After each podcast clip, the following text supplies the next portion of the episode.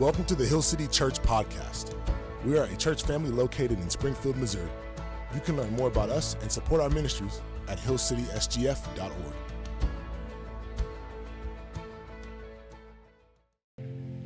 Good morning, Hill City. Good morning, Hill City. There you go. Uh, I tell you what, I couldn't have picked a passage that I'm more passionate about than the one I get to preach this morning. If I had one sermon, one message left, this is what I would preach. Beyond excited. For me, for you. If you were here last week, you know we, we kicked off presenting to you the mission statement of the church. And really, these two weeks, last week and this week, are a foundation for what we're going to do next week. And I don't want to do anything but plug what's going on next week. I pray that you would make it a priority to be here for Vision Sunday. Some of you might be like, okay, well, mission statement. What, what is it? Why do we do that? We'll get there in a minute. What a mission statement is, it's what we do. It's what Jesus said. This is the most important thing. This is what you do. Next week will be how are we going to do that in our local context? And I'm beyond excited about that. I hope that you're making a plan to be here. I hope that you're talking to your friends about how important it is to be here to launch that. So, why a mission statement? Some of you have done strategic planning. You're like, well, I've got five reasons or seven reasons. No, yeah, they're all important. But there's one today that I think is so key for us. Before we get there, I want you to walk through because what we're going to talk about today is Jesus and his disciples, how he interacted with them, how he loved them, how he was patient with them. Because we're going to see his last words to them before he left, and we're going to concentrate on that. But in order to do that, we have to build some context. Now, if any of you have read the Gospels, you understand that Matthew, Mark, and Luke, you start here and you pretty much read the whole gospel, the whole book, until you get to the last week of Christ, and especially when he dies and he's crucified and he's resurrected. Like you've got all of the book, and it takes all of that space, and you come to the very end, and it talks about that. Well, the Gospel of John is a little bit different. It's special. It gives us, it gives us an, an, intimate view on how Jesus interacted with his disciples because the disciple whom he loved wrote it the Apostle John. So you start out in John, you get halfway into the book, and you're like, I'm already at the last week of Christ. His last week. Like when, when, when he knew for sure, he was singularly focused from the beginning of his life, he knew how it was going to end. But this is when the realization with the disciples, when they finally start just barely getting there on that he has to go away. And that's the context of John chapter 13 through 17, five chapters where you get to see the intimacy between him and the Father, him showing them how to love God. And then him showing them how much he loves them, because that is going to be the model. That's going to be the example that he wants them to take to the rest of the world. And you get there, and you get to chapter 13, and he says this Remember, the context is him saying, I'm not going to be with you forever. I'm going to have to leave. And they're still confused. They still don't totally understand where are you going? Why can't we come? He's working with them slowly to get them there. It says this A new commandment I give you. What he's doing is he's modifying a couple of old commandments, and we'll see that this morning. He says that you love one another just as I have loved you. You also are to love one another. By this, what? What's this? Loving each other. By this, all people will know that you are my disciples. Like, this is what's going to distinguish you. This is how people will identify you as my disciples, that you love one another. Why would that be? Because that would not be characteristic in the rest of the world. That's not something from day one till day end that any of us humans are really, really good at without Christ giving us the model and showing us, and the Spirit giving us the power to. And he says, By this all people know you're my disciples if you have love for one another. And then in chapter 14 and chapter 16, he spends 25 verses talking about how, listen, I know it's, it's scary. I know you don't understand everything, but I am going to send a helper back. The actual word is paraclete. He said, I am going to send my spirit back to you so that what I'm going to ask you to do, that you can do that. You can't in your own natural power, but with my help, 25 verses, he says, I'm going to send this to you to encourage them. Because it would have been discouraging. It would have been confusing knowing that the way, the truth, and the life is leaving. Like, you know? I mean, if you're the disciples, that's, that's kind of confusing. That's worrisome. And he says this in chapter 15. He says, This is my commandment that you love one another as I have loved you. Do you think he's trying to drive home a point? Twice in 13, once in 15, he's saying, Love one another the way that I've loved you. This is how people will identify you. This is how they will come to know me through your love for one another. He says, These things I command you so that you will love one another. It's not a recommendation, it's not a suggestion. It's not like, hey, uh, this, this will make your life. He said, I command you to love one another. You, you get to John chapter 17. Some people call it the high priestly prayer. It's that last, it's that last chapter from 13 to 17. And it's really, really curious. You open up in, a, in verse 4, he's talking to the Father and he's praying. He's given them a model of how to pray to the Father. And he says this Father, I have accomplished or I have finished I have completed the work that you have given me to do. That's in chapter 17. What hasn't he done yet? What hasn't he done yet? He hasn't died. Now, was him dying and resurrecting a work, a work that we refer to of Christ? Yes. Well, but he just told the Father, I've finished, I've completed, I've accomplished.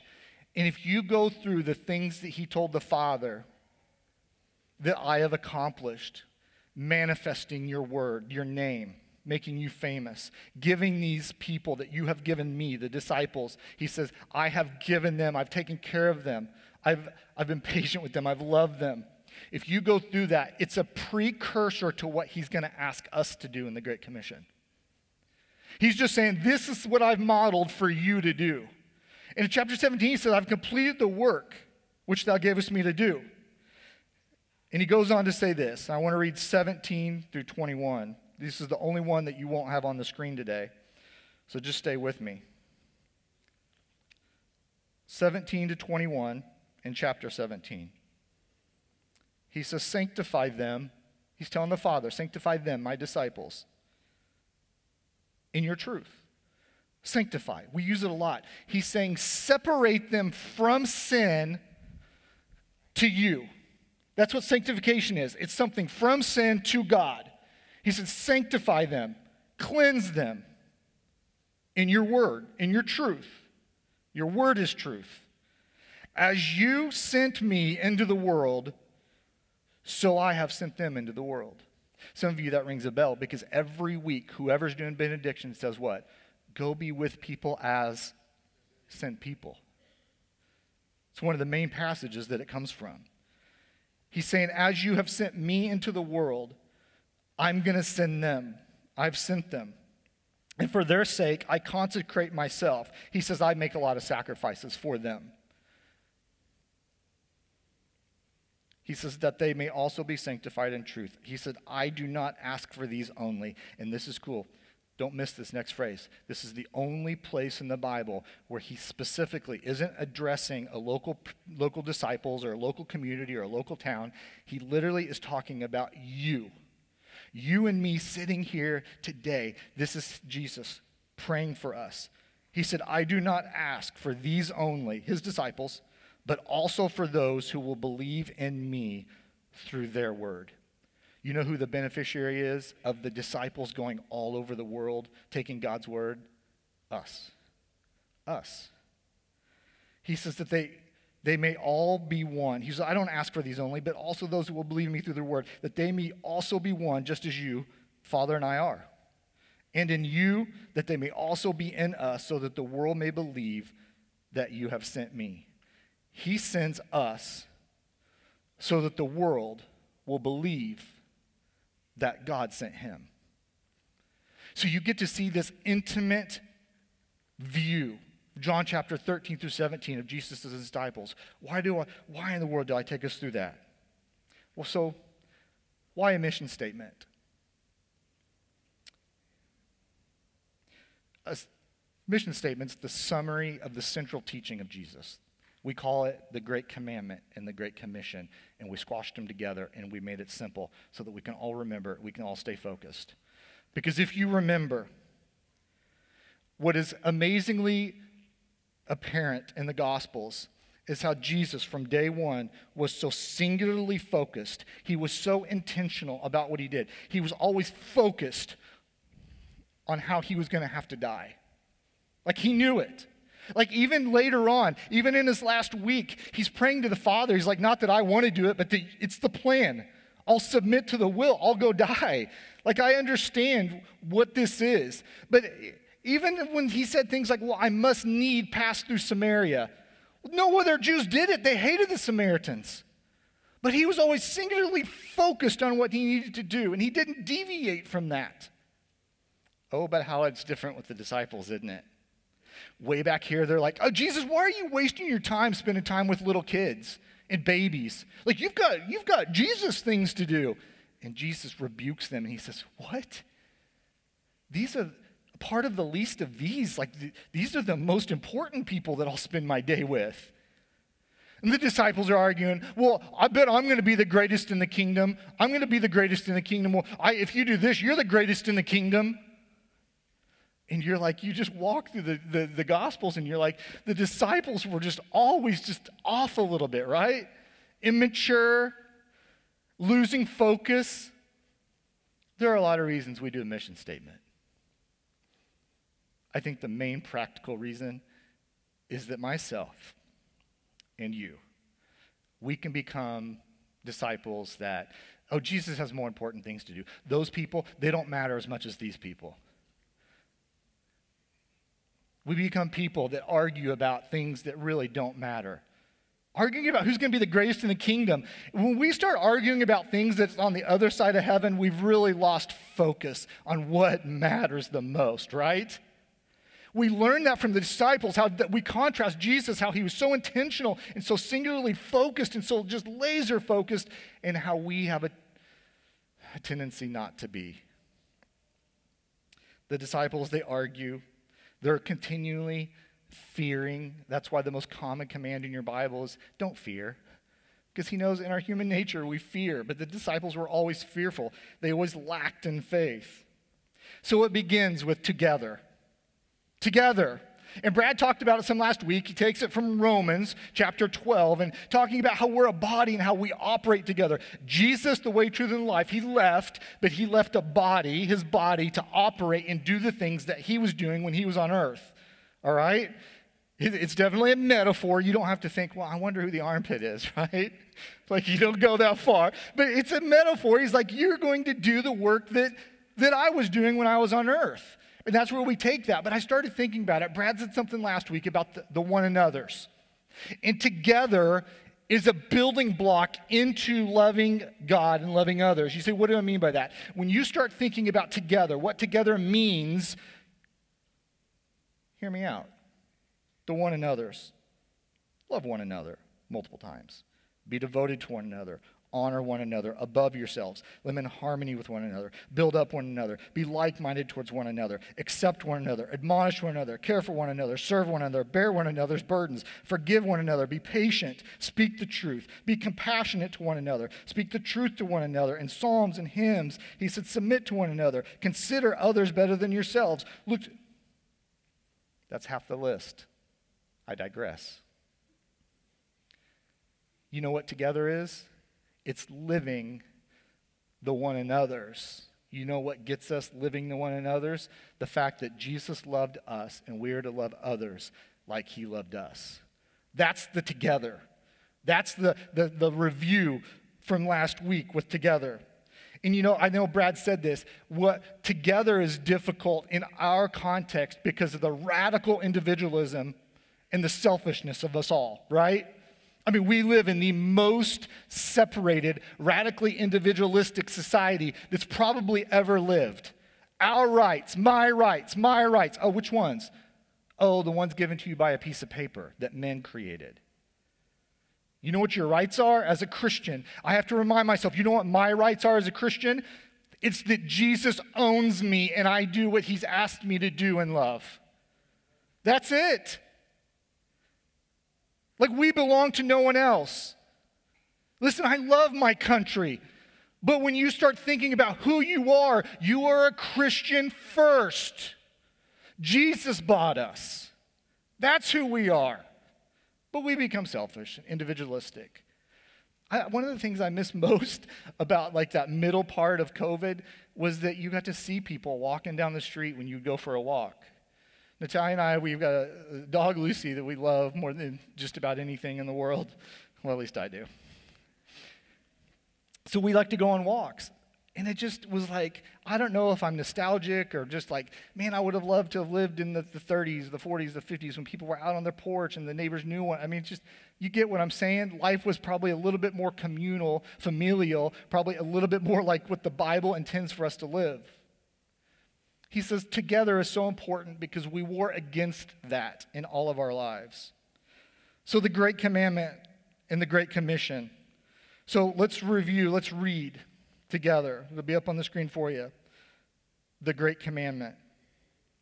It says this But when the Pharisees heard that he had silenced the Sadducees, they gathered together, and one of them, a lawyer, asked him a question to test him. Right? It wasn't a totally genuine question. Jesus, which is the greatest commandment of the law. And he said to him, you shall love the Lord your God with all your heart, with all your soul, with all your mind. He said, everything that you are, you love him. This is the greatest and first commandment. And a second is like it. You shall love your neighbor as yourself. On these two commandments, read this next phrase, depend all of the law and prophets. And I don't know if you knew this. If you go read the Ten Commandments, the first four are about loving God, and the next six are about loving others. In fact, this comes from what the Jews call the Shema. The Shema was basically Deuteronomy, two passages and one in Numbers, and they combined them to make this. This would have been the heart of Judaism. These disciples would have grown up knowing this. They could have condensed this. They would have been able to quote this. And Jesus says, loving God and loving others that has been, but it, you know what? It's always been the heart of God. You go back to Genesis chapter 12, which I told you a few weeks ago is the most important passage to understanding your Bible. Genesis chapter 12 says, I have given you all of this, Abram, so that you can be a blessing. I have blessed you so that you can be a blessing. It's not because you deserved it. It's not because, but Israel always thought they deserved it, didn't they? And that's why they were totally, totally exclusive to other people instead of being inclusive. And I know who else is a people of God that does the same thing sometimes, right? We think that we've deserved it. We keep all of these things for ourselves. Listen, I'm just going to tell you, just to be honest, this is convicting to me, as hopefully it might be to you, that if you have not told somebody about Jesus, and listen, I'm going to be generous, in the last year, we probably have the mindset that, well, the blessings are for me. Right? I'm going to go out on a limb and say everyone in here has probably had the opportunity that God has blessed us with the opportunity in the last year to share Christ with someone else. And if we don't do that, God, thanks for all the blessings. It's, awesome. I mean, I know I probably kind of deserve it. I mean, I know I know it's by grace, but you know, I'm pretty good Anybody else? It's always been the heart of God. And so that's the Great Commandment. And we jump to the Great Commission, which we'll focus on today. It'll be up there for you the Great Commission. He says this Now the 11 disciples went to Galilee to the mountain which Jesus had directed them. And when they saw him, they worshiped him. But some doubted, they were confused. And Jesus came and said to them, All authority in heaven, remember that, all authority in heaven has been given to me. Go therefore and make disciples of all nations, baptizing them in the name of the Father and the Son and the Holy Spirit, teaching them to observe all that I have commanded you. And behold, I'm with you always until the end of the age. Now, listen, this passage is no different. We always do this.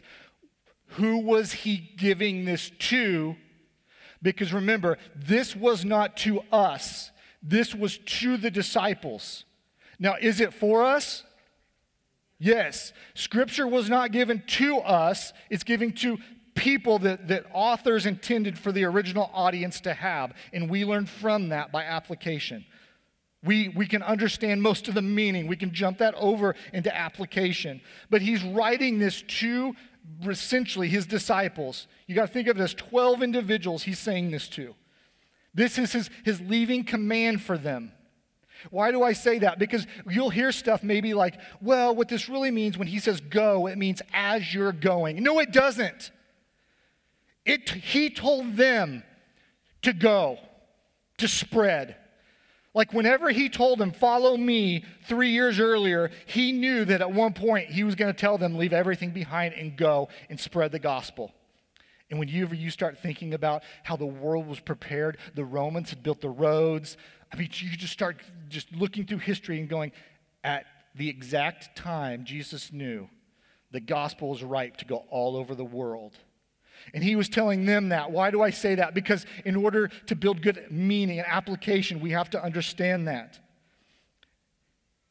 If you read the Great, Com- the Great Commission, there's one imperative, just means main. There's one main verb, like it's, it's the belle of the ball. Make disciples. There are three other participles, which they're verbs, and basically, to, just to get real, take something technical and boil it down, they're like, hey, we're verbs too, but we're going to really encourage you. Make disciples. You're like, we know, the three of us, we know you're the main verb going, baptizing, and teaching. Right? They all look at make disciples and they're like, you're the main one. Like, that is the thrust of the Great Commission to make disciples. And just think about this the disciples have been disciples, but they have not made disciples. You know what? I had never thought about that until I started just preparing for this. I thought, on a practical level, we'll go through it here in just a minute. Some of you, you're like, I don't know. I've never done that before. Welcome to the party. They had neither. All right? Some of you are like, what does it mean? What does it mean? Just, just wait. What does it look like in my context? Just wait. But just remember, they hadn't either. It was new for them. He's giving them a, a commission that is, that is new. Now, we're going to read this real quick, and I want to point out three things. The Great Commission again, Matthew 28. He says, All authority in heaven and earth has been given to me. Go therefore and make disciples of all nations. Listen, I'm just going to tell you, I didn't put it in here, but all nations has always been the heart of God. Do you remember way, way back here, Genesis 12? He said, I want to bless all of the families of the earth. These two words are kin, they are tied together. He's, his heart has always been all people. You look in Revelation, you know why it's such an amazing seed? Is because what he planned way back there comes to fruition. And people that look different from all different nations are surrounding the throne and they're praising him. It's always been the heart of God. When we read through there, I noticed three things. This is how we apply it to ourselves. Because I'm just going to tell you, he told them to go, he did not tell us to go. Now, sometimes does he tell people to go? No doubt. And as an application, could we say, well, as you're going? Sure. But he knew that there were going to be people establishing churches and staying and sending other people. People need these three things. They need our intentional investment. You know what go conveyed to them? It's an intentional investment. You know how we, we jump that over to our life here in Springfield? You, you know what he's saying? You need to intentionally invest in people. You need to wake up and say, I'm going, I'm going.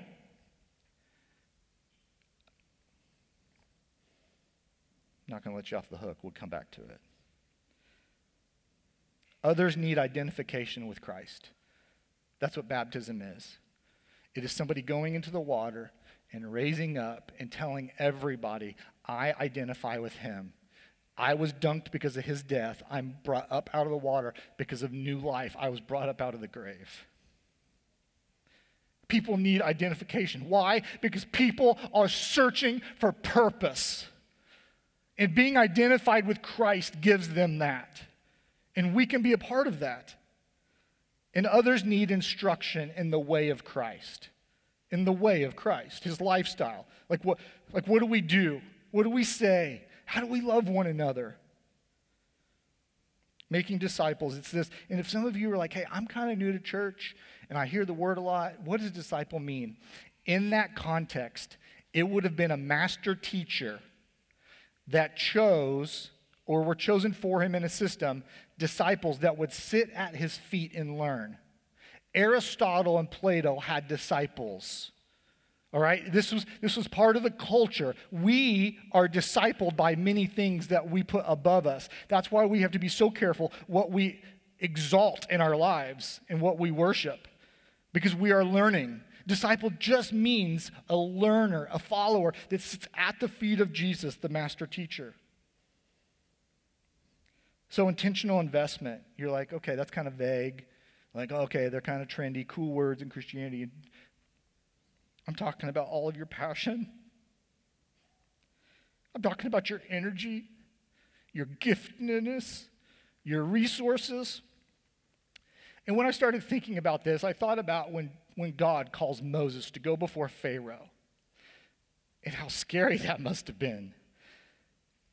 And then, if you read the first chapters of Exodus, you'll hear Moses making all of these excuses why he wasn't able to go and to do that, even though he had the authority of God. All, and I just thought, in my life, oh, how I can relate to Moses. I think you can too. I think when we start talking about the Great Commission, every single one of us, we are good at making excuses as to why we can't do that. Maybe at a certain time, maybe in a certain way. So I thought of these. This is straight from my life. It just may happen to be applicable to you also. Sarcasm and jest. I have forsaken him. Stephen, you don't know me. You don't know me. If you do, if you knew me, if you knew what I did this week, you would say, yeah, you're not qualified. No, I wouldn't. I would say, Man, you are ripe for the picking. I've forsaken him. Guess who every single one of the disciples had just forsaken a little while before he tells them to go? They all forsook Jesus. I've forsaken him. Join the party. Doesn't mean you have to continue to. You can do this. Listen, I'm just telling you, I've seen people just going this way. They repent and they're like laser focused, intentional. I pray every single one of you, I pray that upon your life. That even today would be a change in direction, and you're going, you know what? Yeah, I've forsaken him. I, I, I haven't been obedient. I know that I haven't loved him like I should. Done. On a mission. I have no experience. I've no, I don't have any experience in doing this. You're going to ask me to make disciples. I I don't. I'm too young. Do we understand that way back when he picked his disciples, he's picking 20 year olds? He's picking men that are about 20 years old. You wonder why they do such immature and ignorant things? They're just young. If you're 20 something in here, earmuffs. If you're 20, seriously, earmuffs. Listen, we need their zeal, we need their energy. But you know what they're going to do? They're going to do ignorant and immature things. And they just need older Christians that have loved Jesus longer, that have followed him. They just need us to invest in them and be intentional and give them our time, our energy, our passion, just to give them everything because we love Jesus. They need that. I'm too young. No, you're not. No, no, you're not. I have no authority. You're right, you don't. You're taking the one that Jesus, you're taking his authority when he says, The Father's given me all authority in heaven and earth. You don't have authority. You're taking his. Always remember it's in his name, it's his authority. Like, uh, like I just feel like inadequate. Like, how am I going to tell somebody that, I mean, really, that they're destined to be separated from God for eternity? How am I, under what authority? God telling them. It's out of love. I just don't feel like I have the authority. He said, All authority has been given to me, and I send you under my authority. I have no one to baptize or teach. Well, I don't have anybody to baptize or teach. I mean, oh, yes, you do. Listen, every single one of you in here, whether it's school, whether it's work, whether it's recreation, whether it's your hobbies, you've got people around you that the Holy Spirit of God is preparing. The Holy Spirit of God is working in their life, and they know that you're on the back end and, like, hey, this person is going to give them the Word of God. They're going to give them love. They're going to be intentional and invest in them. You can do it. You've got the people around you. You're like, well, I just don't recognize any of them. Start praying. Holy Spirit, slap me in the face next time I, I just neglect you and don't understand that you're, you're giving me this person to invest in. You have people to baptize and to teach. You're like, you mean like literally, like to view myself up here in a few months dunking someone? Yes, no doubt. You're like, well, a couple months is scary. Okay, four, right? What do I teach them? I've got nothing to say. I've got nothing to give. If you've got nothing to say, tell them what you know. And if you feel like you've got nothing to give, give them what you have. A few chapters later in Acts, what? Peter and John are walking by this guy. They're like, hey, silver and gold have we none, but I'll give you what we have. That was a story that goes three chapters. That's amazing. You get to see him healed. You're like, I just don't feel like I got much to give. You do. You have the gospel, you have the good news. Listen, if you're in here today and you're like, man, you're worked up, what's this good news all about? This is awesome because you can find out this morning. If you're sitting in here and you've been following Christ, you have the good news of Jesus. You do have something. You have a lot more than that to give. I'm focusing on discipling my children. Uh oh. Parents, you are the primary disciple makers of your children. But listen, there is nothing healthier for, than you as a parent for you to be discipling other people for your kids to see that. Listen, I know it's tough. I know you get tired, especially you moms. I know it's tiring. I know there are seasons of life where you may have to step off. But listen, every time you step off, you have to stay intentionally focused on when can I jump back in. I need a mom's group. I can, I can go meet with, with these, these college girls, these college age girls. Like, I need to do that for me because my whole world cannot revolve around my kids. Because not only one is that bad for me, it's horrible for them. Listen, I'm just telling you some of the most precious times. There's people in here right now in this service that'll tell you they remember Jake and Ethan being drugged to the vine, running around as little kids. I'm just telling you from experience. I'm telling you because I love you. Your household cannot revolve around your children. It has to revolve around you making disciples. And yes, they're going to be a large part of that, but they can't be all of it. Parents, I want to encourage you in that. You can't do that to them. You will teach them that the whole world revolves around them and that they're the only ones worthy of your time to make disciples, and they are not. Other people need you. And if you were in the marriage seminar a few weeks ago, I encourage every single one of you, you think of your marriage. How can we leverage our marriage to make disciples? Like if you just have two people and all they have is themselves to feed off of, I told you, it's like two ticks and no dog. They just literally take each other's energy and suck each other's passion. They just can't, like, there's no, first of all, there has to be that relationship with God. And what does God say? Go make disciples. Figure out how you can use your marriage to help somebody maybe that's been married a shorter amount of time that needs you. Serve together, minister together. You can do this. Listen, if you're not doing it now, I encourage you. What a great time to jump in. So many opportunities. You say, I have no gifts. I have no spiritual gifts. I have no talents.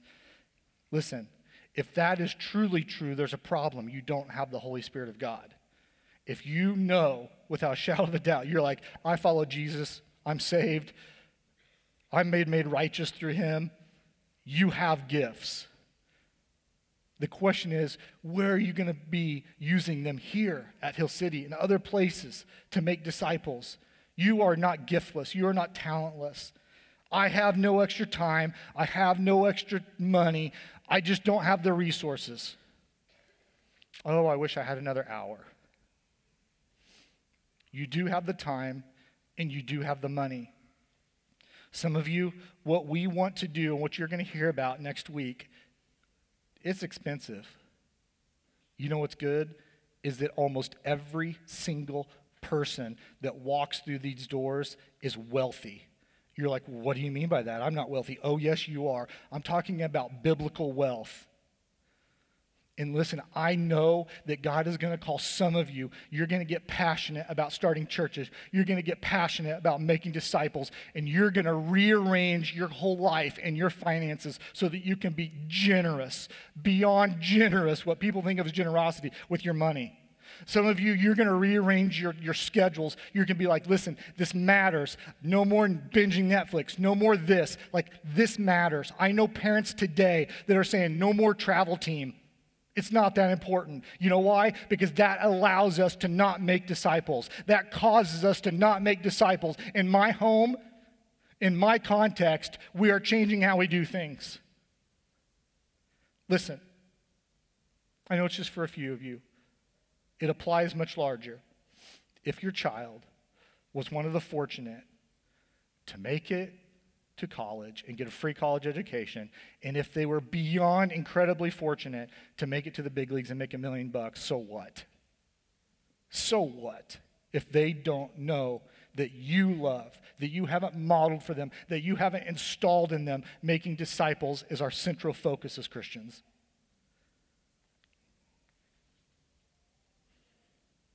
I cannot do this alone. No, no, you can't. I can't. Do you understand why it's not called the Great Mission? It's called the Great Commission. Because he says, What? I will be with you to the ends of the age, to the ends of the earth. Jesus says, I go with you. Man, I hope you leave here today going, I can resonate with some of those excuses. No more excuses. Man, it's me and Jesus just in this context of Hill City, how do we make disciples? You have up here on your screen Acts chapter 1 and verse 8. You know, what he said in Matthew, he said in Mark, and he said in Luke, and he said in Acts. This would have been a consistent teaching of his. I'm leaving, but I'm commissioning you to be sent. That's what an apostle is, a sent one. He says, But you will receive power when the Holy Spirit has come upon you. And you will be my witnesses to me in recognize this Jerusalem and Judea and Samaria and to the end of the earth. And if you know how the book of Acts plays out, the first eight chapters are them working in Jerusalem. The next four chapters are them spreading out to Judea, Judea and Samaria. And the rest of the book to chapter 28 is about them going to the uttermost part of the earth. You know what's neat? Is I've got a picture up here of a map. And I want you to kind of get an idea in what this is going to mean for our local context. I want you to think of Jerusalem as Hill City. Like this is like, this is the center. We make disciples here. We are discipled here. We also have opportunities to make disciples. We all grow together. No one ever achieves to a point where they're not still being discipled. The healthiest disciple makers are the ones that realize every day they are still a disciple and they're learning from Jesus. Think of this Jerusalem is Hill City, Judea is our city. Just imagine a circle around Springfield, the Springfield area. Like, hey, we are going to make disciples here. We are going to do it in Springfield, in the surrounding area. That's our city. What about Samaria? Thanks for asking. It's other cities. We are going to plant churches in other cities, God willing. Listen, you're going to see some of these earmuff kids you're going to see them as immature and ignorant right now in some things. You're going to see them grow and mature, and they're going to be the ones that say, I'll uproot my life, I'll go to a, another city with the gospel. And it's going to be amazing. I can't wait two years from now, four years from now, 10 years from now to figure out and to look and see we've sent those people. We are expanding the way that God wanted us to. And oh man, it gets better. Who's the uttermost? We just sent Trey and Toby to Perugia. And just a short while ago, Giacomo and Miriam, they went from Perugia to Paraguay. Listen, you know what I'm excited about? 50,000 students in Paraguay that don't know Jesus. They have no other campus ministry. And you know what Giacomo's doing? It's low hanging fruit. He's like apple, orange, grapes, pears. He's just, it's amazing. You know what? I want to be a part of that. My life, I always want to see where fruit is and go be a part of that and make disciples.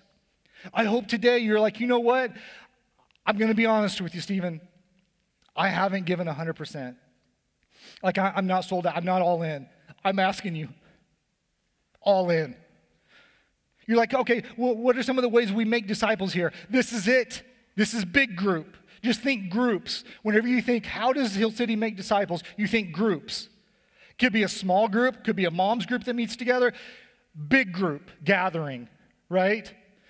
After this service, Danny Mac's going to be up there. I think about 100 people have registered to do city groups. You might already be doing one. You're, you're like, hey, I think this might be where God is leading us to open our home and do a city group. We need it. There's people walking in every week that say, get me into a group. And in the past, we've had to say, sorry, but there's just no space right now.